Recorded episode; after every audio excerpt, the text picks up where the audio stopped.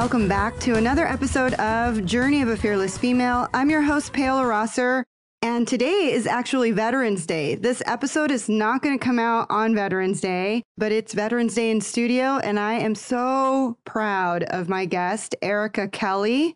Ericka Kelly is a native of Guatemala and a resident of California. She was 12 years old when she arrived at the United States for a new successful future. She is a John Maxwell certified professional speaker, executive coach, and trainer. In this position, she is a global professional where her leadership skills are utilized to add value and to develop companies in their effectiveness and production goals. She helps thousands of leaders to become better communicators, to establish trust and credibility with others. Her coaching skills and mentorship allows individuals to realize their own potential and to achieve greater goals for themselves and the companies and organizations they work for. Ericka Kelly was also the 17th Command Chief Master Sergeant for the Air Force Reserve Command and the Senior Enlisted Advisor to the Chief of the Air Force Reserve. Under her role as a command chief, Ericka Kelly represented the highest enlisted executive level of leadership in the military. She advised the commander on all issues regarding the readiness, training, welfare, morale, and proper utilization and progress of more than 74,000 civilians, enlisted officers, active duty, and reserves citizen airmen serving at more than 60 military bases worldwide. She also provided direction to the Joint Reserve Forces and represented her interests at all levels of government, other military branches, and in joint strategic and operational war fighting environments. Everybody, please welcome Ericka Kelly. I want to know who she is. Isn't that incredible? Oh I mean, I got goosebumps seriously saying your bio because to think that you were this 12 year old little girl from Guatemala, and I'm sure you didn't speak English, and you did all of that in your bio, that is incredible. You, Thank tr- you. you truly are a fearless female, and on top of it, a veteran. I am. We are so, all of us are so glad that you have served our country. So tell us about your journey. Well, before I do that, I just want to say that I am truly honored for the invitation, truly honored to be across from you and to just have this amazing conversation. Oh, thank you. Thank you so much. It sounds pretty amazing when you when you look at the military career and also you look at me as a public speaker now. But you're right. The 12 year old child that came to the United States was very afraid, did not speak English, and had to deal with all kinds of self limiting beliefs in which fear, I think, was my best friend for many, many years. But if I can even back it up a little bit and not talk about, and I will talk about that 12 year old, but let me talk to you in the audience possibly about the five year old.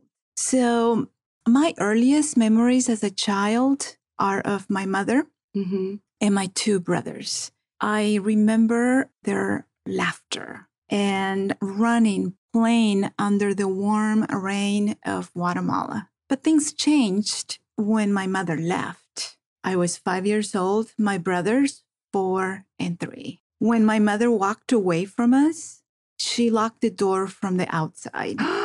We lived in a decrepit shack. you guys were five, four, and three years old. We were. We and were. she just locked you into a shack. yes. And was she coming back or no? Well, she left us in complete darkness. hmm And when I tell the story of that five year old little girl, sometimes I skip a lot. And I just say that my brothers and I were in that room for seven days uh-huh. and that my grandmother rescued us. Wow. And my grandmother became our mom. And our mother, she just faded from our memories Really? until years later, I was already 12, there was an earthquake Mm. in Guatemala, big enough that it made the news in the States. Wow. And my mother lived in California with her new husband. So she saw it on the news. She saw it on the news and she told her husband that she needed to go see how her mom was doing because she failed to tell her husband that she had three kids. no way. Yeah, so she, yeah, she came back and With her husband or by herself? by herself. She came back by herself and she saw the conditions that we were in. Now, this is after the earthquake. We lost the little shack that we had, and our home were uh, four sheets. Wow. Four sheets in the middle of the street is where we lived. And we were fed by the Red Cross, the American Red Cross. And that was really my first exposure to America. But as she came back and she saw our conditions and she decided to bring us back with her. Really? She did. So she's going to have to tell her husband. Yes. So that was pretty amazing to see and witness. So she decides to bring us back. She is a complete stranger. Even though I lived in complete total poverty, I was mad. Who Mm. was she? And I asked her, I asked her, how dare you come back? Really? At five years old? Well, I I, was I was 12 12. I was 12 and I was I was pretty independent. Yeah. Well, you had to be. You had I to had to. up really fast. I did, I did. So I asked her, how dare you come back and and really for what? Yeah. To to take us away from our home and I'm I'm pointing at the sheets, of course. Yeah.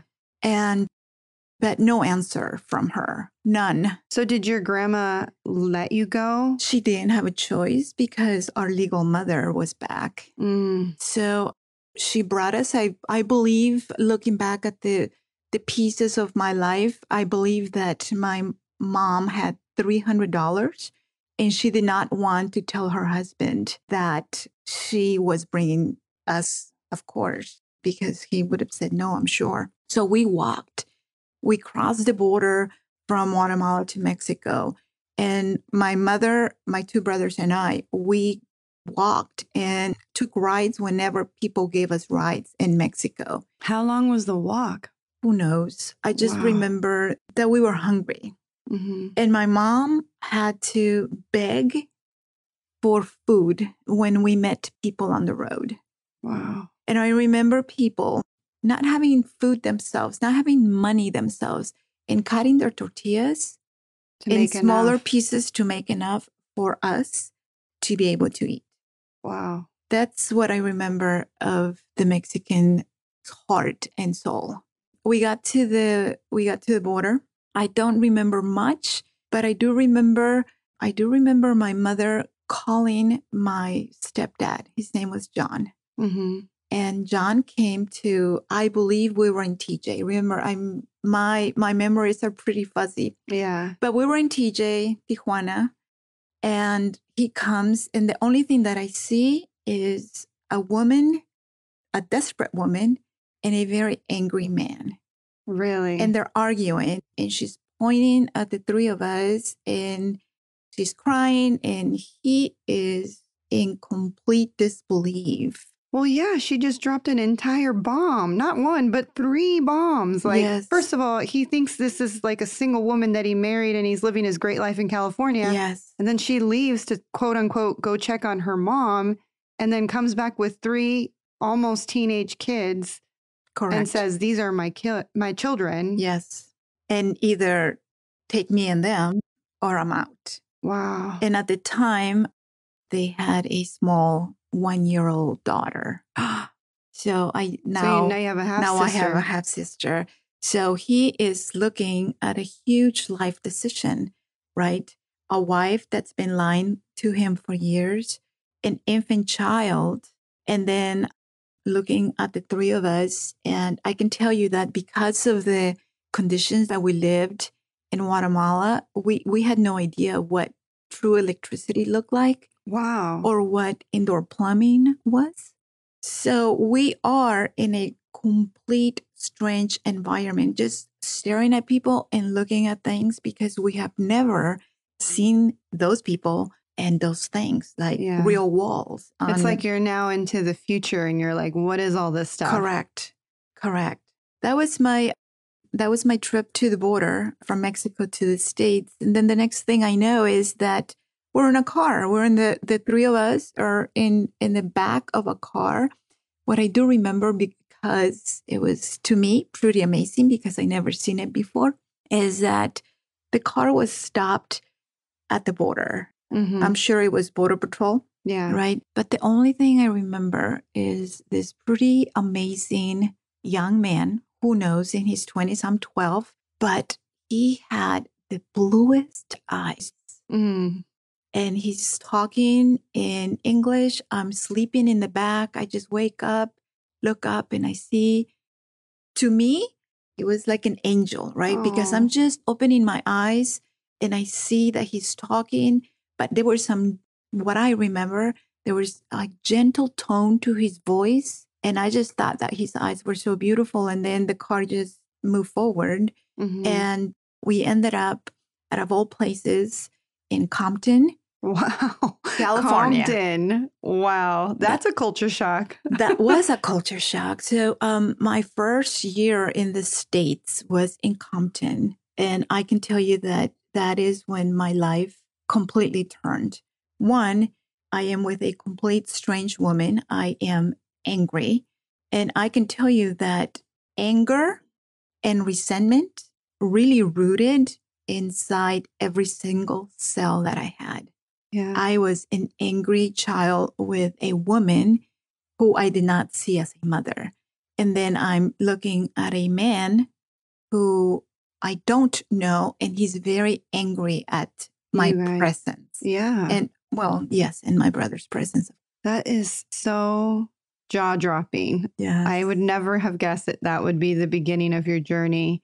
I just, I can feel the anger and the resentment as a child to all of a sudden be in a completely new environment with two strangers who one is now calling herself your mother correct. and one who is now your stepfather who obviously and i talk about this all the time as children we can't vocalize our feelings or our thoughts and we can't really express ourselves but the energy in the room is something that we carry with us forever so the energy of the anger and the resentment between your you know mom and your stepfather it was something that you also carried and like you said it was in every cell of your body. And i'm It sure it was. wasn't just you who was experiencing it. I'm sure your brothers were experiencing the same thing. It's like people talk about the elephant in the room and the thickness of the of that toxic energy.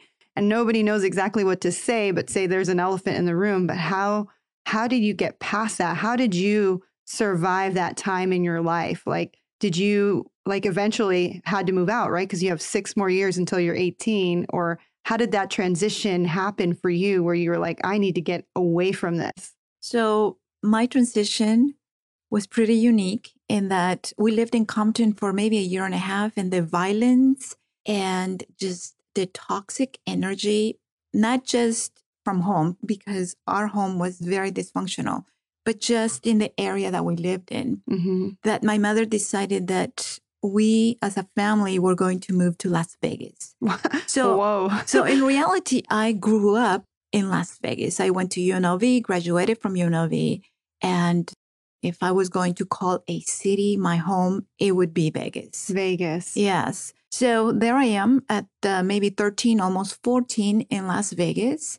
Have you learned to speak english at this time No, no, no, because in Compton, it was so violent that the only people that I spoke to were Spanish speakers. wow So I did not start learning English until we moved to Las Vegas because Las Vegas, even in school here, they had English as a second language. So all my classes, believe it or not, were all in Spanish. wow Crazy. yeah But they were. crazy And when I look back, I think that, and this is just my opinion, but I think that they did a disservice because it never forced me to learn English because I was in a comfort bubble. I was Yeah. so comfortable with the language. I completely agree with that because um, growing up, I spoke Spanish until I went to elementary school. Yes. And me and my sister, who's only a year and a half older than me, and I think they did do a disservice, is my sister Lilia was placed in English as a second language, and when her classes were primarily Spanish, yes. and I was placed in,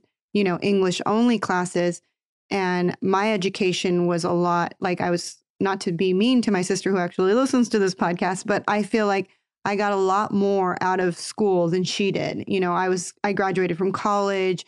I was more, you know, in tune with like education where my, as my sister struggled.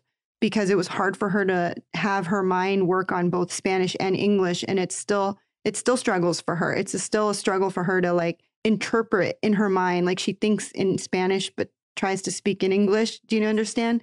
I, I understand completely. That's that's what I do. So sometimes I'm just faster. Yeah. But everything that you're saying, I have to translate to Spanish and then back to English so I can answer. Yeah. I just do it quicker. yeah. But it is a struggle because I feel that hopefully in the future I can master both languages. But I am in that gray area of not uh, bouncing back and forth Yeah. both of the languages.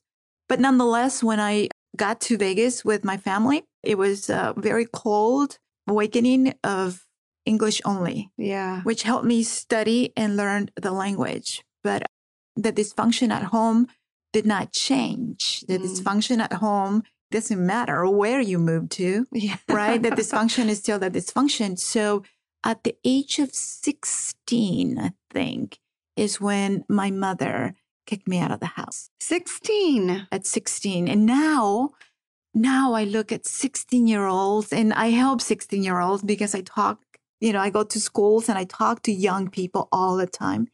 And I, I see me at 16 and I'm like, how in the world did I survive all that? Yeah. But 16, you've only spoken English for maybe a year. I don't, I wasn't even, I was Ah. still learning English. And she was saying, okay, you're ready.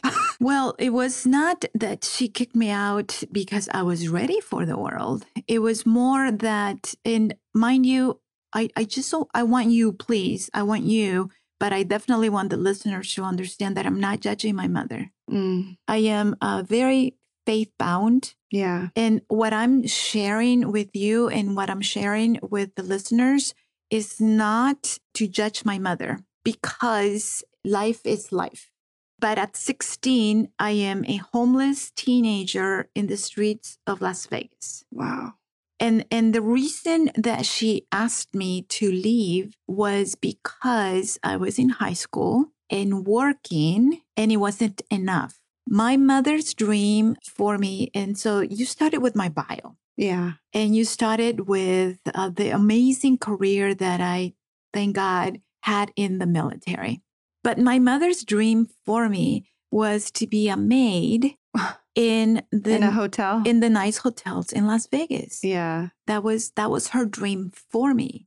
So when I was going to high school, she thought that was a waste of time. She wanted me to go to work and become the best maid possible Yeah. in order for me to keep uh, moving from the horrible motels that we worked at Yeah. to a nicer hotel on the strip. I completely relate to this because, um, for example, my mother is Mexican from Mexico, Distrito Federal, and her highest achievement for me was to be a stay at home mother. Yes. And when I was going to college, she thought it was a waste of my time and a waste of my money. Actually, the day that I asked her to sign my college application to get me enroll, she punched me in the face and said, "You will never be better than me."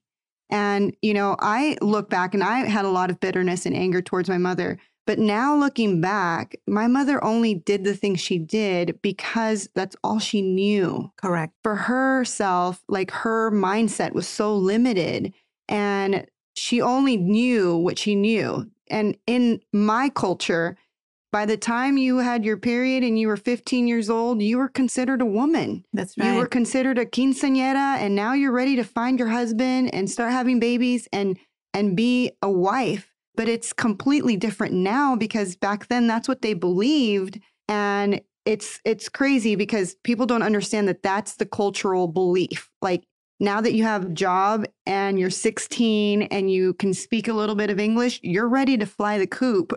and if right. you're definitely not following what I want you to do, I even want you out of my house even more. Like, get out. And that's exactly what happened to me. I got kicked out at 18 and I thought I was like ill equipped to be out at 18. So for 16, I can't even, I mean, 16, my stepson is 16. He can't even take the trash out, like, let alone be out on his own. So, what was your first move? Like, when she kicked you out, where did you go? So I was working. I went to work and I talking to in the break room. I'm talking to the other May ladies, Mhm. right? And one of them says, Ericka, just come and live with me. Oh, So Margie, Margie is the one who moved her kids to another room, made Oh. them share a room, and gave me a room for me to one help her with the rent, and that's fine because I was working, but also allowed me to finish high school.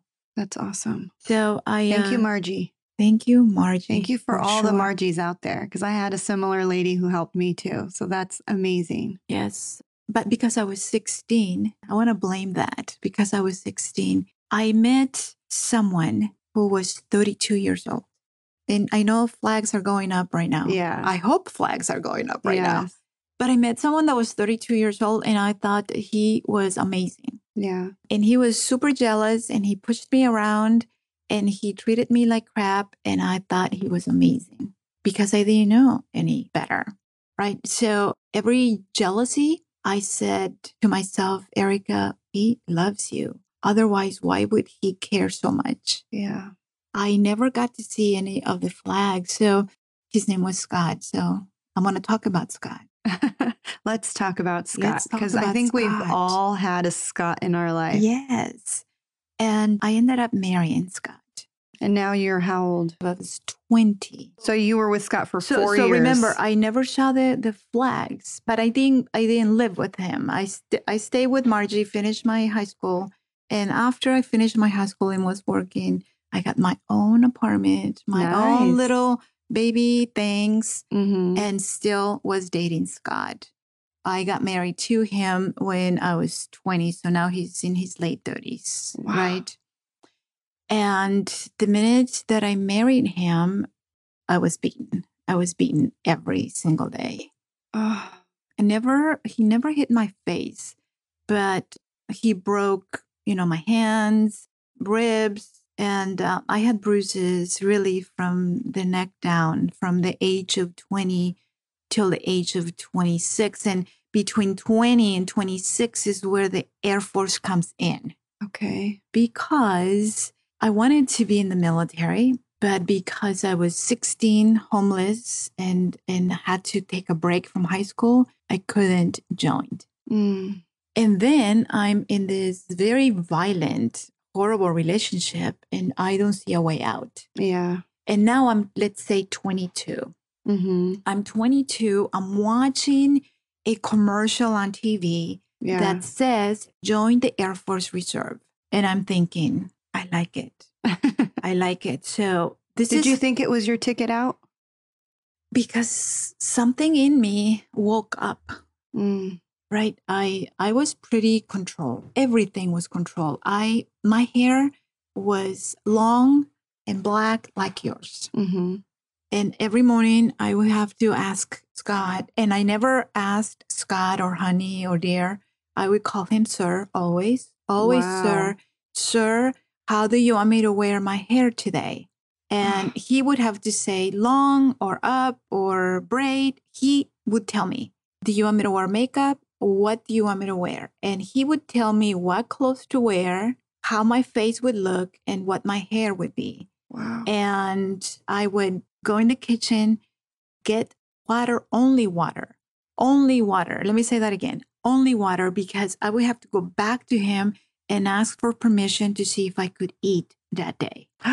Unbelievable. Now, did Scott start off this way, or was he super sweet and super kind in the beginning of your relationship, and then all of a sudden his Yes. devil horn showed? Yeah, he was, he, yes, a masterpiece of manipulation, right?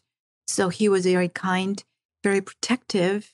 Yeah. And when the protectiveness became more, I just didn't see it. But he knew your story, right? He knew your background. So it was almost like he was a predator searching for the perfect victim. There's no doubt in my mind that Scott is a predator. Mm. And I don't even know if he's alive now or not. But after I was able to walk away from that marriage, he ended up marrying a young lady from Colombia Oh, that I'm sure went through the same, same thing. thing.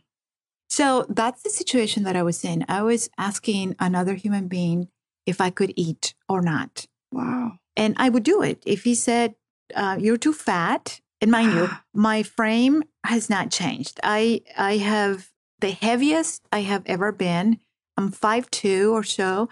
And the heaviest I have ever been, and this is with being pregnant, is 125. Wow. And, he would tell you you were fat. And he would tell me that I was ugly, I was fat, and that uh, I was lucky to have him in my life. And I believed him. Wow. I believed him. I saw the commercial, and now you know the situation. So he's reading a newspaper, and I say, Sir, I just saw a commercial about the Air Force Reserve, and I was wondering, say it fast. I don't have time. Get the hell out of my face. I was wondering if I can join. I, it's going to be part time on the weekends, and and I get to be in the military if they take me. And he said, "Do the effing you want." Mm. So You're like, yes, let's get out of here. to me that was permission i the next day i went to the recruiter i did whatever i needed to do Mhm. in order to take the test and the medical and in reality that was the first time and maybe there was other times in my life but it's the first time that someone or something air force someone in the air force gave me value it was the first time that someone said you're good enough to be part of our team That's incredible. It's crazy as a child, like that's all we ever want is to be told that you are worthy, that you're lovable, that you're wanted, and that you're good enough. And you didn't get that from your parents. You didn't get it from your stepfather. You definitely didn't get it from your husband. So you got it from the United States Air Force. Amen. Yeah, it was uh, it was pretty magnificent because everything in me changed and I decided that if the Air Force was going to trust me, if the Air Force thought that I was worthy of wearing a uniform, that I would be grateful uh, for the rest of my life to this nation and for the rest of my life to every single person that uh, wears a uniform. Yeah. And uh, so it's pretty awesome that when we were playing back and forth on when are we going to do this amazing interview, that it ended up being today. yeah, Veterans Day of all days. Yeah. Now, take us to that moment when they hand you your your uniform, and I mean, and you're about to put it on. As you see it like laid out, I don't know if it's on a bed or on a table, and I could just imagine you seeing it and just feeling this like awesomeness of like, oh my god, I'm gonna put this on, and you're gonna be a part of something so incredible that has such legacy. What was your feeling? Because you've been wanting to be a part of the military, and now you're finally there. I am there. So things don't work as pretty as you just described them okay. because what you just described sounds super, super cute. Not so much. Oh. Uh, you are put in a bus when they pick you up from the airport and you are taken to a base Mm-hmm. and uh, there's some pretty mean looking individuals screaming at you to get out of the bus and to get into a dorm Mm-hmm. and the uniforms come later you earn the uniform Oh. so they just throw you in this open bay with who knows maybe another 50 other females Mm-hmm. and so this is where the miracle happens.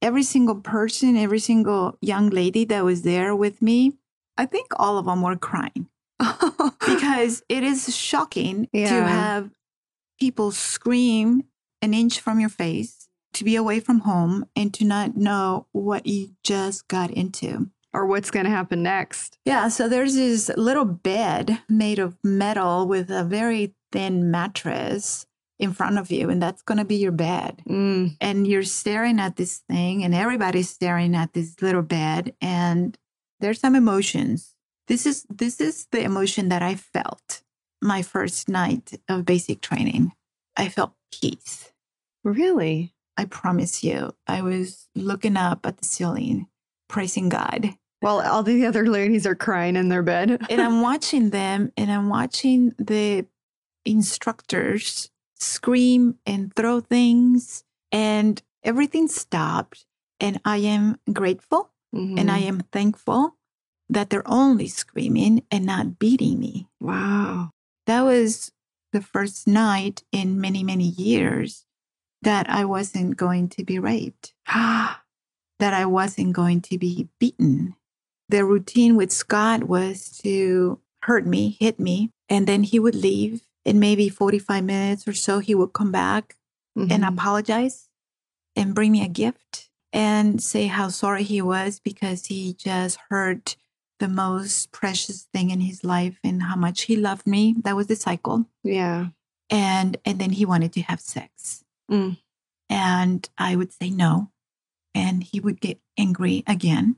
And then he would rip every single piece of clothing I had on.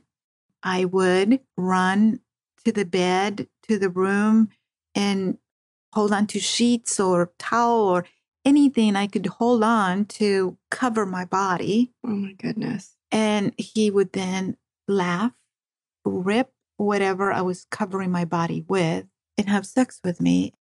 So, do you not see Why, were so I was grateful. so grateful Absolutely. staring at that bed and looking at these ladies? Because you were finally safe. Uh-huh. And do you not maybe see how grateful I am to be where I'm at now? How grateful I am to say I'm American, Yeah. that I served 32 years. I went to war, came back, went to war again, and I did it with pleasure. I did it because I wanted to. Wow. That is so incredible. Like, I can't even, uh, my heart is like beating out of my chest because I'm like, that is so incredible. And to sit across from you and know that you've endured all that and you're still sitting here with a smile on your face and just like thankful that you survived it and not just survived it, but like with a heart of gratitude, you did it. Because I mean, I, I don't know how I would have survived that. But as females, you would be surprised how much we have inside of us to keep going. Absolutely. So tell us a little bit about when you divorced Scott and how that conversation went. Do you think that the Air Force gave you the confidence to find that power to say I'm I'm leaving? I want to say yes, but it took time. Okay. I went to basic training eight weeks, and then the Air Force sent me to school for me to have a trade, for me to have a job.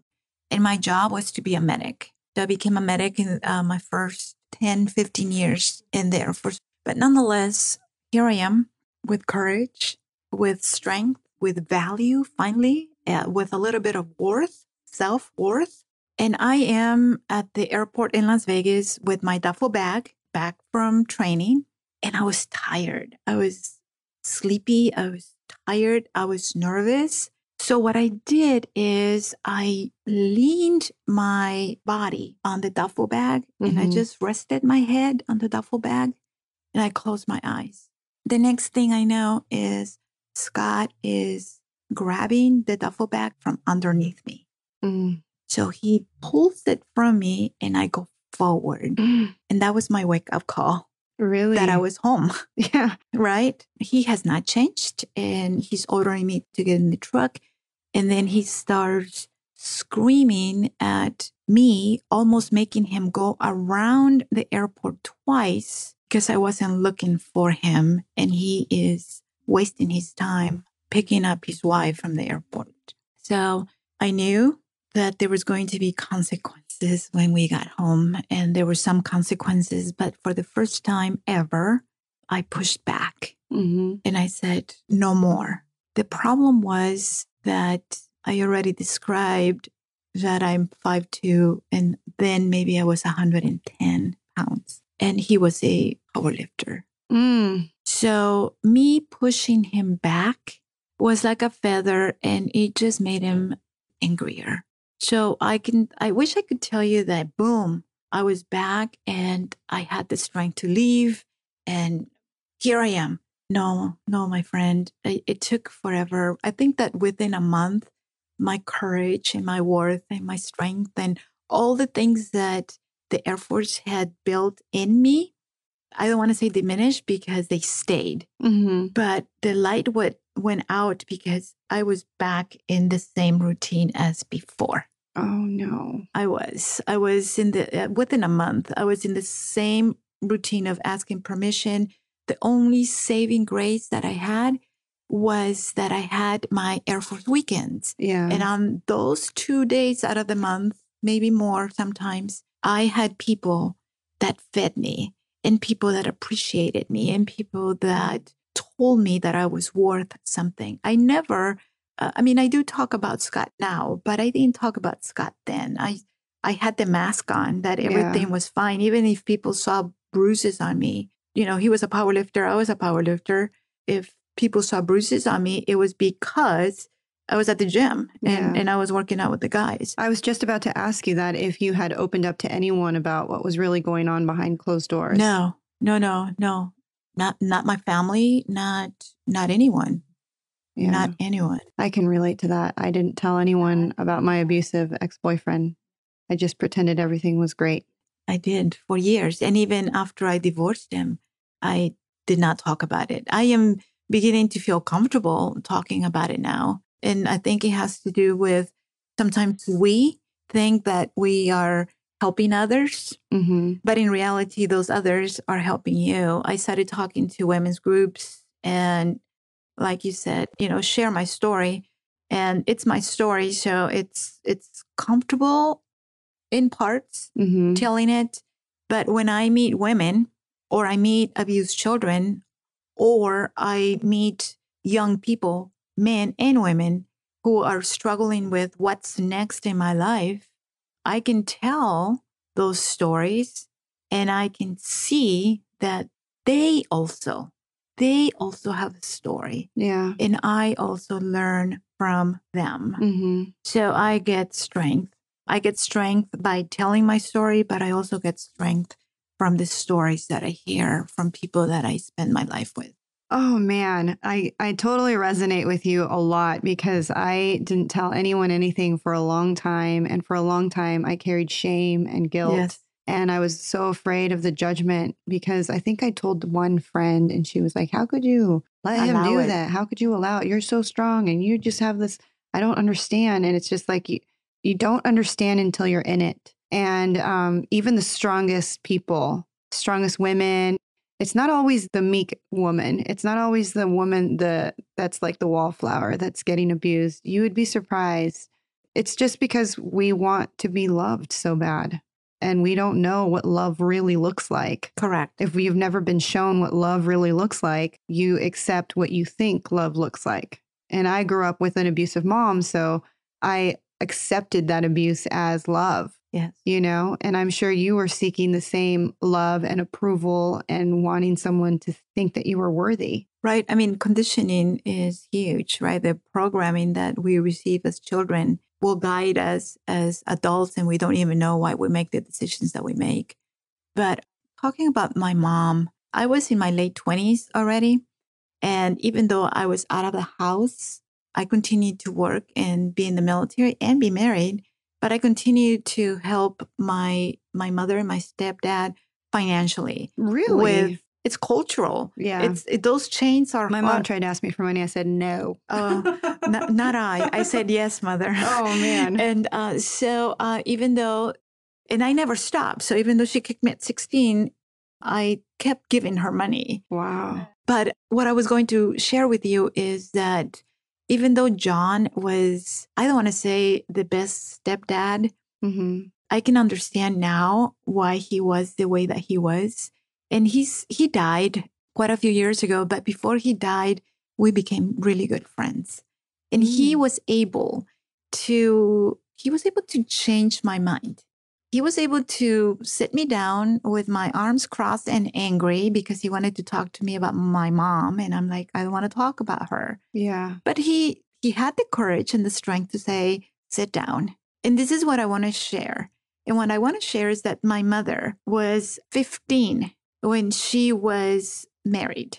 yeah She was 18 by the time she had the three of us. hmm And what he wanted me to know is that when she left, she did it to survive yeah and that when she locked the door behind her, she did it to create distance, never thinking or imagining that it was going to take seven days for someone to find us. And I can tell you that John gave me a great gift, and that is that he allowed, I guess I allowed it, but he helped me find forgiveness Mm. in my heart. And once forgiveness entered my heart, then I was I was finally freed yeah and I was able to go back to that decrepit shack in full darkness and hold that five year old and tell her that she was not alone.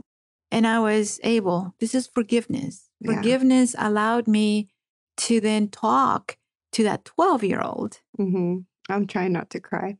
Don't cry. But I was able to tell that 12 year old not to live in anger for the rest of her life. My mother lives with me. My mother lives with me now. She suffered a uh, massive stroke years ago, and she's a total care patient.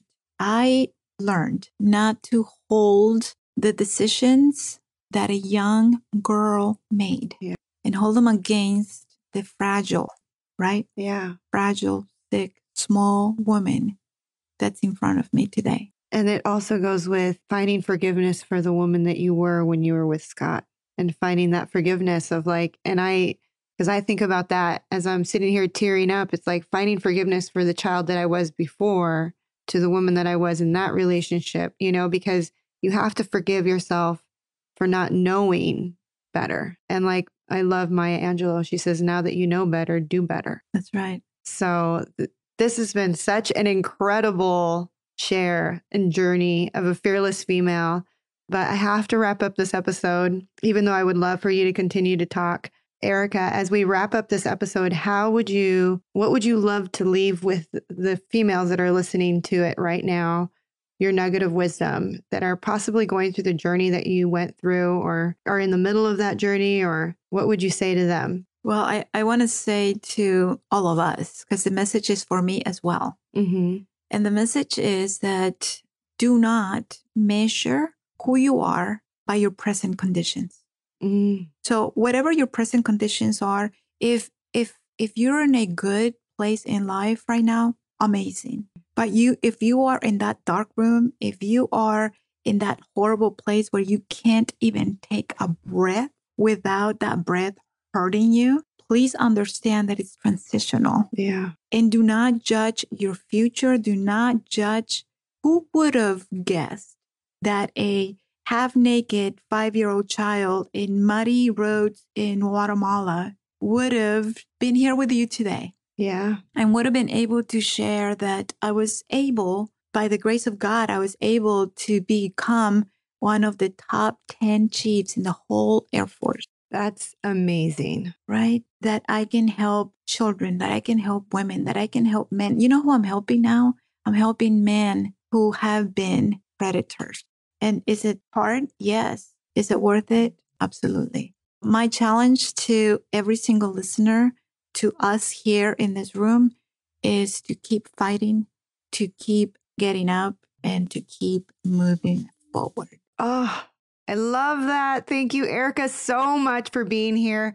If that isn't an incredible fearless female journey, I don't even know what is. Thank you again for being here. I am so honored to have you here on Veterans Day. You are an incredible woman. I'm Thank so you. thankful for my friend Natalie, who introduced me to you and brought you here.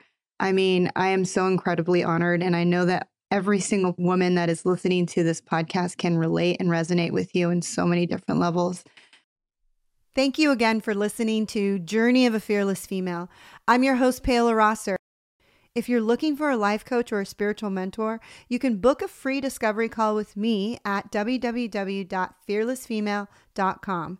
You can also follow me on Instagram at fearlessfemale underscore coach. Subscribe to my YouTube channel at Fearless Female or find me on TikTok. I'm under at paola.rosser. And if you love this episode, make sure you hit subscribe, share it with your friends, and leave a review. I read every single review and I truly appreciate the time you spend writing it.